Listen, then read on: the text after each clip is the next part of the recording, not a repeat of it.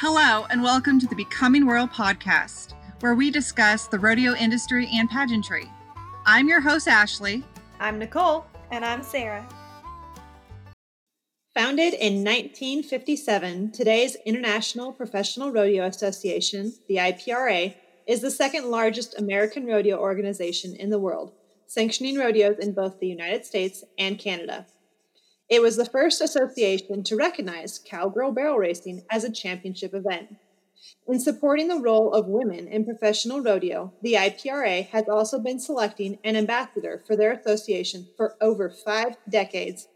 The first Miss Rodeo USA was crowned in 1966, and a new cowgirl has continued to be crowned every January at the IPRA finals in Oklahoma. We are so excited to have the 2020 Miss Rodeo USA from Council Grove, Kansas, Brooke Wallace, joining us on our podcast today. Brooke is not only the 55th woman to wear the crown of Miss Rodeo USA, but she is the first woman from Kansas to receive this honor. What a special moment that must have been for you, Brooke. Oh, yes, absolutely. Thank you for the fabulous intro. That was so concise and fabulous, Nicole. I mean, I try. I like fun facts. that is that is very true. So, uh, Brooke, do you mind telling us a little bit about who Miss Rodeo USA is and how this title might be different from maybe some of the other regional and national titles out there? And then maybe throw in like what makes Miss Rodeo USA unique? So, Miss Rodeo USA is an amazing program and and I just feel so honored to be able to represent as one of the 55 ladies throughout history. And you know, she represents the International Professional Rodeo Association, which is one of the only rodeo associations that really has focused on women's rodeo sports. And I can't think of anything else that I would want to represent more than that. You know, we were really great in starting the barrel racing and then coming now with breakaway roping. The IPRA was one of the few associations that really took that by storm. To be able to represent that is just the best thing in my mind I can think of. One cool part about being Miss Rodeo USA is that when you come and compete for this pageant, you come with a platform. So something that you stand behind, whether it's, you know, a whole gamut of things, not just rodeo, but um, what you truly believe in and are passionate about. And not every pageant really has that as a focus point. So as I travel throughout my year as Miss Rodeo USA, I have this one thing that I truly love and am truly passionate about that I get to talk about. And and my platform is the idea of of dreaming bigger. We all know, we've all heard, okay, dream big we know what that means but but what does dream bigger mean? And so the idea behind that is that you know really pushing yourself way way way past what you think you can accomplish and setting those goals just high enough that they seem unreachable but at the end of the day, you work hard and you keep going no matter what happens. Once you reach those goals, amazing things are happening. By setting our goals that much higher, we're pushing ourselves to, to do and achieve something much more than maybe we would have if we hadn't set that goal so high. That's what I get to go around and talk about to schools, to groups, no matter what, on the airplane, at an airport, wherever I'm at, um, people are curious what I'm doing and, and what I represent. And so I just think it's so amazing to get to share that with others. So through your Dream Big program, do you have action steps? How are how are you teaching these young kids or teaching individuals how to to accomplish these goals cuz it's really great to say dream big, but do you have those steps so that they can actually obtain what they really want. Yes, yes, exactly. And um, the one, the best part about getting to talk and to people and groups is to get to tell a story. Everyone wants to hear a good story, and so I, I go through the steps that I took to, you know, become Miss Rodeo USA. The first thing I get to start out with is telling these kids or adults that when I set out to to make this goal happen, I knew nothing about rodeo. Like, I literally couldn't even tell you all the events that were held at a rodeo. And so, by getting to show them that I started from literally nothing and, and look where I was able to to come in just a matter of six years from being just a fan in the stands that really didn't have a clue what team roping was to um, Miss Rodeo USA. So I don't think there's any better way to showcase it than to be the example and show them hey look this is this is what you can do. And so through that i talk about setting goals and setting different milestones so that you can attain those bigger goals. And and one of the big things that goes along with that is just thinking outside the box you know we get caught in the same routine time and time again and we see how other people do it and the way you can accomplish big things yourself is by doing it differently. And so i really promote you know being yourself and being unique and being who you are and that's what's going to give you the ability and opportunity to go out and do something big is you got to stay true to yourself in the meantime. So there's so many great avenues to talk to kids and adults about with this broad platform that I have. Oh, Ashley, I think I like this one. Oh, yeah? Yeah. I mean, I just love everything you said, Brooke. I like the idea of being unique, but also I love the fact that, like you said, you were a you know a fan in the stands and six years later you're miss rodeo usa and i think that's so important to for other people to realize because a lot of times i think there's this misconception that the only way you can be a high caliber rodeo queen is if you were born and raised in the saddle. And I know I, for one, was not, but I feel like we're kind of a rare breed, or at least we're a breed that doesn't get talked about as much. So the whole dream bigger thing, as far as encouraging anyone to go after their dreams, is just awesome. Yes. And you know, it doesn't matter how old you are or when you start or where you start from. If you start, you just got to start. That's what I tell people a lot of times, you know, I'll talk to groups at a nursing home or groups wherever, and I, I say, you know, it doesn't matter what age you are to set yourself a new goal or a new dream. Just just do it. It just comes down to just doing it. Yes. And you loop your Dream Bigger platform into your, at least your Instagram. I see it on your social media. You do some sort of giveaway. Can you tell us a little bit about that? Yes. So, the hard part about this year, and we all know it, it's changed everything, everyone, everything about everything. And so I haven't had the opportunity to go to as many schools as I would have loved to. I wanted to still get my platform out there somehow. I started out by saying, hey, if you take the initiative to message me um, just a short paragraph what your goals and dreams are and tell me one thing that you're going to do to get there. I am going to put you in the pot and each month i'm going to pick a winner. And I was so amazed with how many people messaged me even that first time that I sent out this opportunity to win a prize. And it was amazing the conversations that I had with people back and forth on um, personal messages on Facebook Messenger and Instagram. And once we got to talking, you know, and I would ask them more questions or encourage them to do those things, it was just really cool. And so after the first month of sending one out, I was like, I have to do this every every month. It was just really cool. And so every once in a while, I'll remind people how they enter. And, and usually I, I pick someone who really took the time and the thought to really type out their goals and their dreams and, and give good ways for them to reach those and I'll send them a personal autograph sheet for myself. As you all might know, I am into the uh, sewing and leather making, so I make them a personal keychain and write them a special note and send that to them in the mail. So it just is a way to kind of keep people going. And the keychain, I always tell them, is a reminder every day for you to reach and work towards making that dream come true. I think that's a wonderful idea to to have a reminder and have a, a physical reminder. You know, not only having this idea in your mind or having this thought that you want to achieve this goal, but having a physical reminder right there you can touch, you can look at it and go, okay, I'm feeling down today. I don't think I can do it. Oh no, Miss Rodeo USA gave me this keychain and she believes that I can. I think that's an amazing tool that you're you're imparting on on these individuals who must have some fantastic dreams. That must be the best part though. Like do you get to hear these dreams that these people have? Sometimes, and and I always tell them, you know, get back with me after you get that much closer to your dream, or let me know how it goes. And oh, I I love hearing it. And sometimes I do get to see the outcome, whether it uh, a girl I was helping reach her next rodeo queen title or or whatever the case may be. Um, I've seen some of those things come to life, and it does feel great. It you know that's what I stand for, and that's what I've promoted throughout my years as a rodeo queen. You know, I've struggled through times too, trying to reach my goals.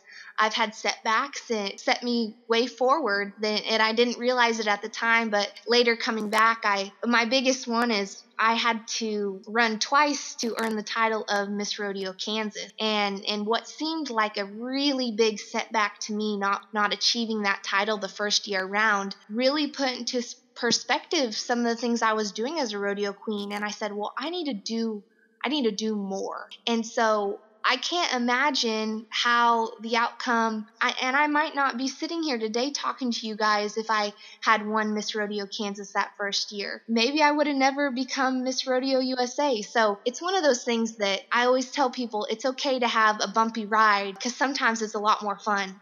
I know that was that was fantastic.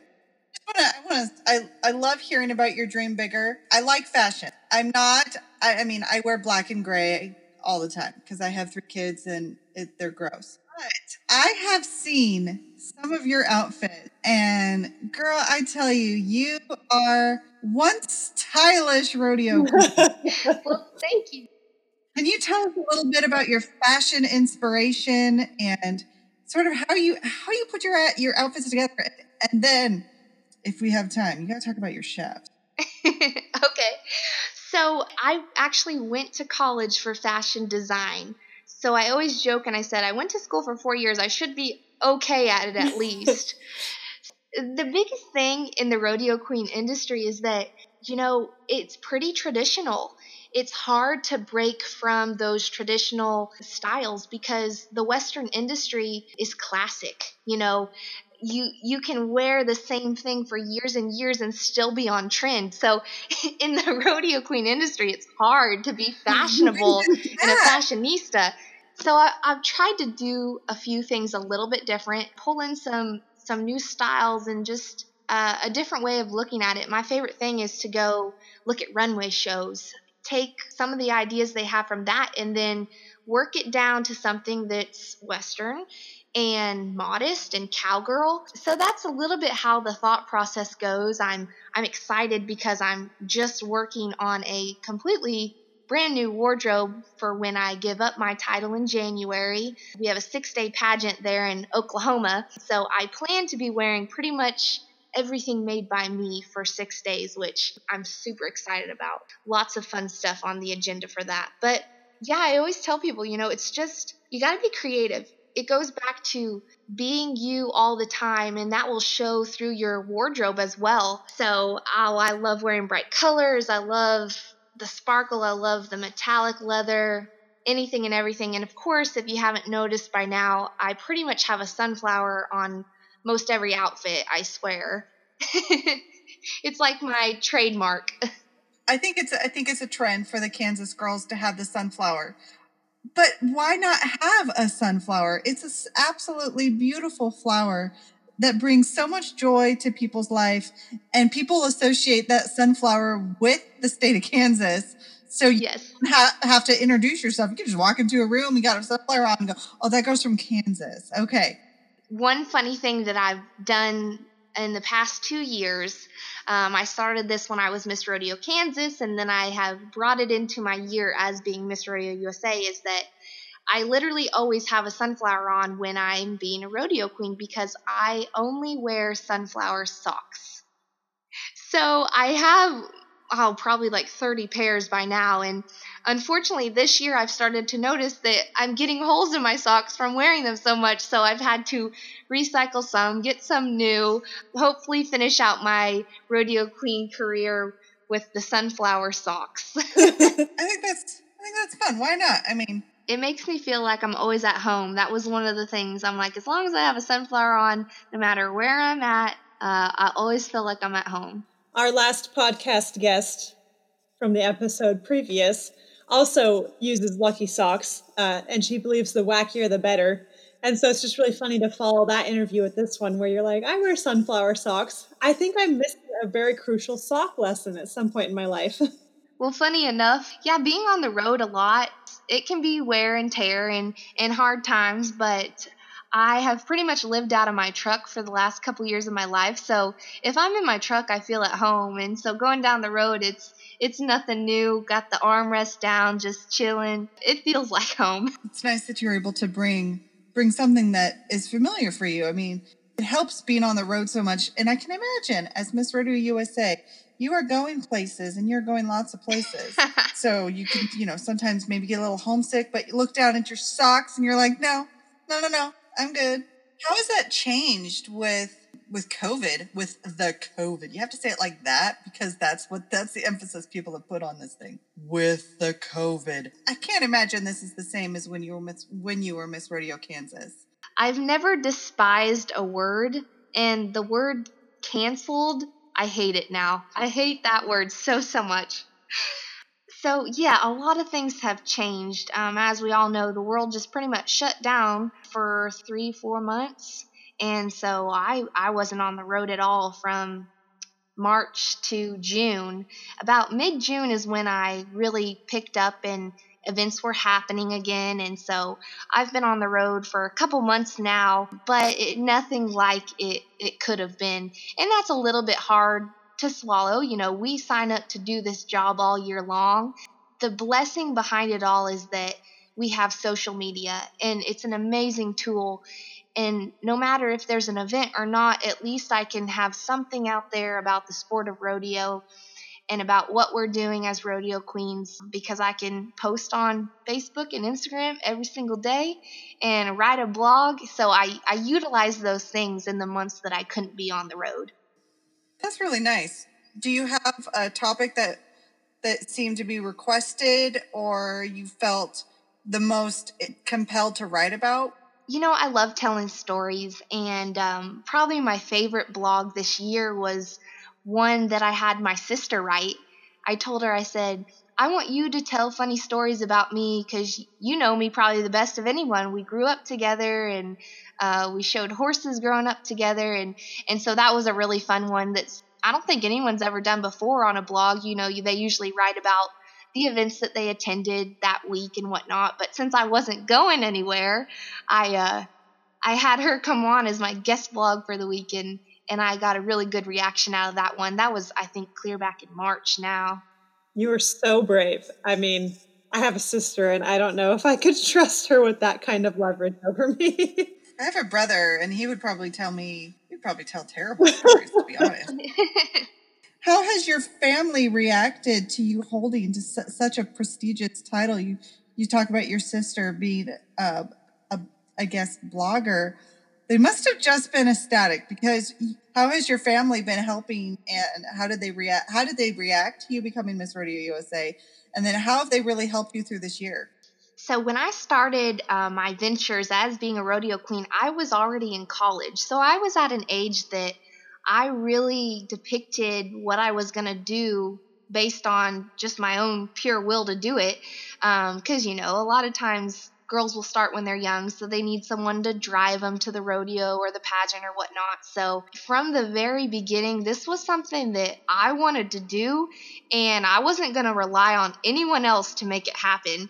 And I think you sometimes have to be that way when you really want something, but they have always been there right by my side to support me. I remember in the early ages when we were studying and I was trying to learn all these things about rodeo and they'd sit there and ask me all my flashcards back to me and I would answer out loud and that was some of the best practice that I could have ever had and so even the little things like that or um, I know I always ask my sister I was like do you like this hat with this or that so asking her fashion advice as well and just bouncing ideas off of her and it is a group effort like you said you know you have to have that support because really at the end of the day why do we pay people to judge us on a stage in front of a whole bunch of other people it's it's not an easy task. You have to have people there in the crowd to support you that a familiar face you can look at when you're standing up on stage yeah. and you don't know what to say. It's like even just a smile from some, a member in the crowd was definitely things I needed along the way.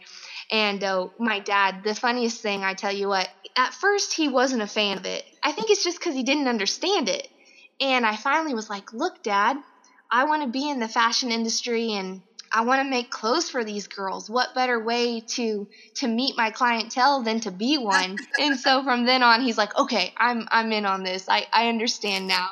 You, you turn it into a business, and and Dad gets it. Yes, exactly. You gotta you gotta speak dad talk. Dad, I can make money. You need to spend a lot of money at first, but then I'll make money. well, and then you know I got to make all my outfits through the years, so I I saved quite a bit just being able to sew for myself quite honestly. Oh, I didn't catch on to you. Okay, I remember you saying, you know, clothes made made by me. You literally meant made by me. Yes. That is, I absolutely love a girl that can design and sew her own clothes. No one else will have a dress like you. I mean, you are an emerging fashionista and designer, and no one's going to come up to you and go, "Oh, is this so and so?" You'd be like, no, it's a Brooke Wallace. exactly. so I, I, have a funny story to, to tell about parents. Super embarrassed. So my mom, my mom loves me. I make her stand somewhere where I couldn't see her or behind a pillar or ha- she's much shorter than my father, so like behind my dad, because her stare was so intense. I would forget what I was doing on stage. About seeing a friendly a friendly face in the crowd. And my mom's face was never the face I could look at because she eyes were just so big and they were just staring at me and she looked like she was gonna cry. So I used to make her hide. Gotta do what you gotta do. You do, you do. As a rodeo queen, I mean, you got the duct tape, you got blue of, of every possibility, and you got the mamas standing behind pillars. I'm the girl that takes her sewing machine to pageants because you never know when there's going to be a malfunction on your wardrobe or someone else's. and I've had to use a sewing machine at a pageant before to fix people's clothing. You are one, oh my goodness, you're the unicorn. You're the unicorn that was never at any of my pageants. I absolutely love that you are putting yourself putting yourself aside to help other women. You know, women lifting women up is absolutely amazing and you don't always hear about it but the fact that you brought your sewing machine to sew other girls clothes like come on now that is that is that is a class act right there. Well thank you i appreciate that and i always see it as you never know when you're going to need help yourself so you might as well help someone when they need it. How do you handle criticism for maybe someone not appreciating your fashion sense? Well honestly, I learned a long time ago there's never going to be everyone that loves what you're doing. You just got to take it with grace. And sometimes I've had had times when uh, someone was like, "Well, I don't really like that style or whatnot on you," and I, you know, you just roll it off the shoulder. But looking back later, I was like, you know what? They were right. I need to change this, that, and the other thing. So criticism can be a good thing, and you have to learn how to take it the right way. Some people are better at giving it than others, I will say, but I've learned things along the way just from being critiqued by people. I, those judges' score sheets at the end of the day, I mean, wait a week and then read them because the day after might be a little too fresh. But I always took those criticisms for exactly what they were. And it, it usually did end up helping me in the end. But at the end of the day, be you. And if you're being you, you're going to be happy. So that's all it really matters, to be honest. I mean, at the end of the day, you're the only one looking at the pictures. Exactly. I mean, your grandchildren and your children will look at them, but but you're the you're going to be the one looking at the pictures, and you definitely need to be. You need to find joy in that moment. You need to look at yourself and be like, "Wow, look at me." I definitely can relate to the era. I wish that I was in my 20s when the 80s were here because I love big hair. I love like flashy things, bright colors, that like if I could ever dress up as a decade for any school day or whatever it was it was always the 80s. I loved it. I loved the leg warmers, all of it. I would have totally been a rodeo queen in the 80s because my hair would have been the biggest. Funny enough, I don't really have a fashion icon that I always follow and I think maybe at the end of the day that's the best thing because then the things that I'm making and what I'm doing is is unique and different. You know, I'm the first one to be all over Pinterest and like searching the most random uh, sleeve styles to get ideas. But yeah, I really don't follow any sort of celebrity or anything. I'm I'm just not into that. I I learned though when I was in college, they're like you have to be able to come up with ideas on your own. And so I, I really took that to heart and I was like, all right, I got this. Let's go. What one fashion trend in rodeo today would you like to do away with? That is a really good question. So, this is kind of a real subtle thing, but I can't stand brown and black paired together. It's like one of my pet peeves that I just really can't deal with, and I feel like it gets done a lot, and I don't know how it keeps happening. it's a subtle thing.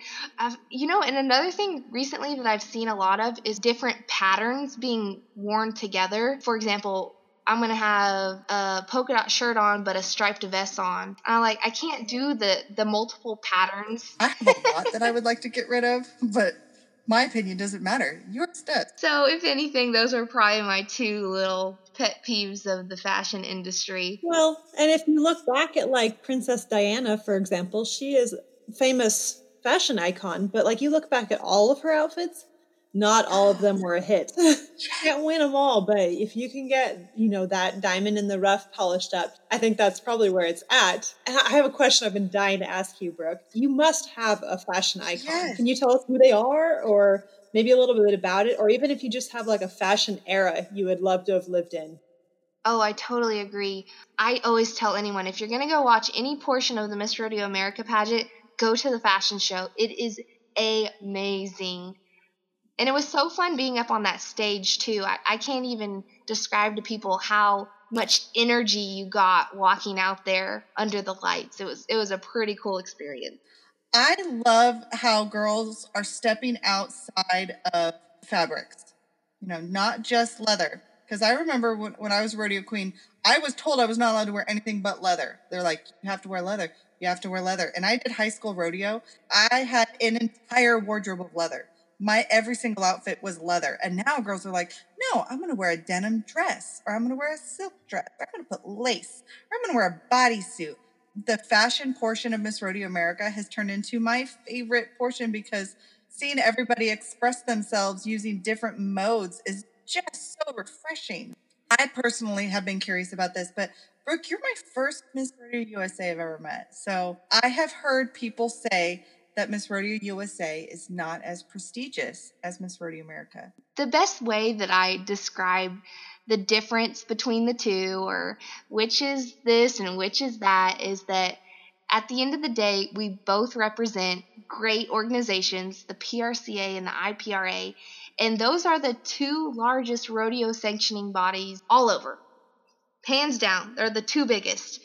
Well, as you know, the intro says, the IPRA is the second largest rodeo sanctioning body. Now, that doesn't mean that Miss Rodeo USA is any less than Miss Rodeo America, but we represent two different associations. And I can't imagine if there was only one of us how that one person could represent both. So that's so important that there's both of us. And while our job titles pretty much are the same. We just represent two different groups of cowboys and cowgirls. And so I don't know if I could say one's more prestigious than the other, considering that I am one of them. but the cool part about this year, in 2020, one of my best friends is Jordan Tierney, Miss Rodeo America 2020 we talk on the regular. So to have these two titles that people are like, ooh, are they friends? Are they frenemies? Are they enemies? you know, and we're great friends. So I think it just, you know, it's all in how people try to make it out to be. But at the end of the day, we are representing rodeo, and that's all that matters. Now, Brooke, refresh my memory. I believe the IPRA represents rodeos in the United States, but also into Canada. Is that correct? Yes. So you're actually like representing rodeo on an international basis, whereas Miss Rodeo America is really focused on 50 states, correct? Correct. So then, can you tell me a little bit about because being on the West Coast, you know, I've always kind of eyeballed the IPRA. I'd like to know more about it, and so I'm taking advantage of having you on as a guest. I'm on our local rodeo committee. What steps could I take if I wanted to join the IPRA or co sanction our event? So it's just like with any rodeo association. You know, they all have pretty much the same rules, they all take pretty much about the same thing to make their rodeo either be a PRCA or IPRA or there's so many different associations. With the IPRA, typically what's happened over the course of when it was started is that it was centrally located more in the southeast we don't really have any IPRA rodeos that go past right. Colorado or Kansas. And I think, you know, every association will go through stages in its lifetime where the rodeos are going to be more popular in this area or that area. And and right now, you know, on a normal year, this year is not normal. But we sanction almost 40 rodeos in Canada. So it's really migrating and changing into something where we're up in Canada a lot more than we have been in the past, which is cool, which is awesome. I am so sad that I don't get to go to Canada this year, but another time for that, I'll make it happen.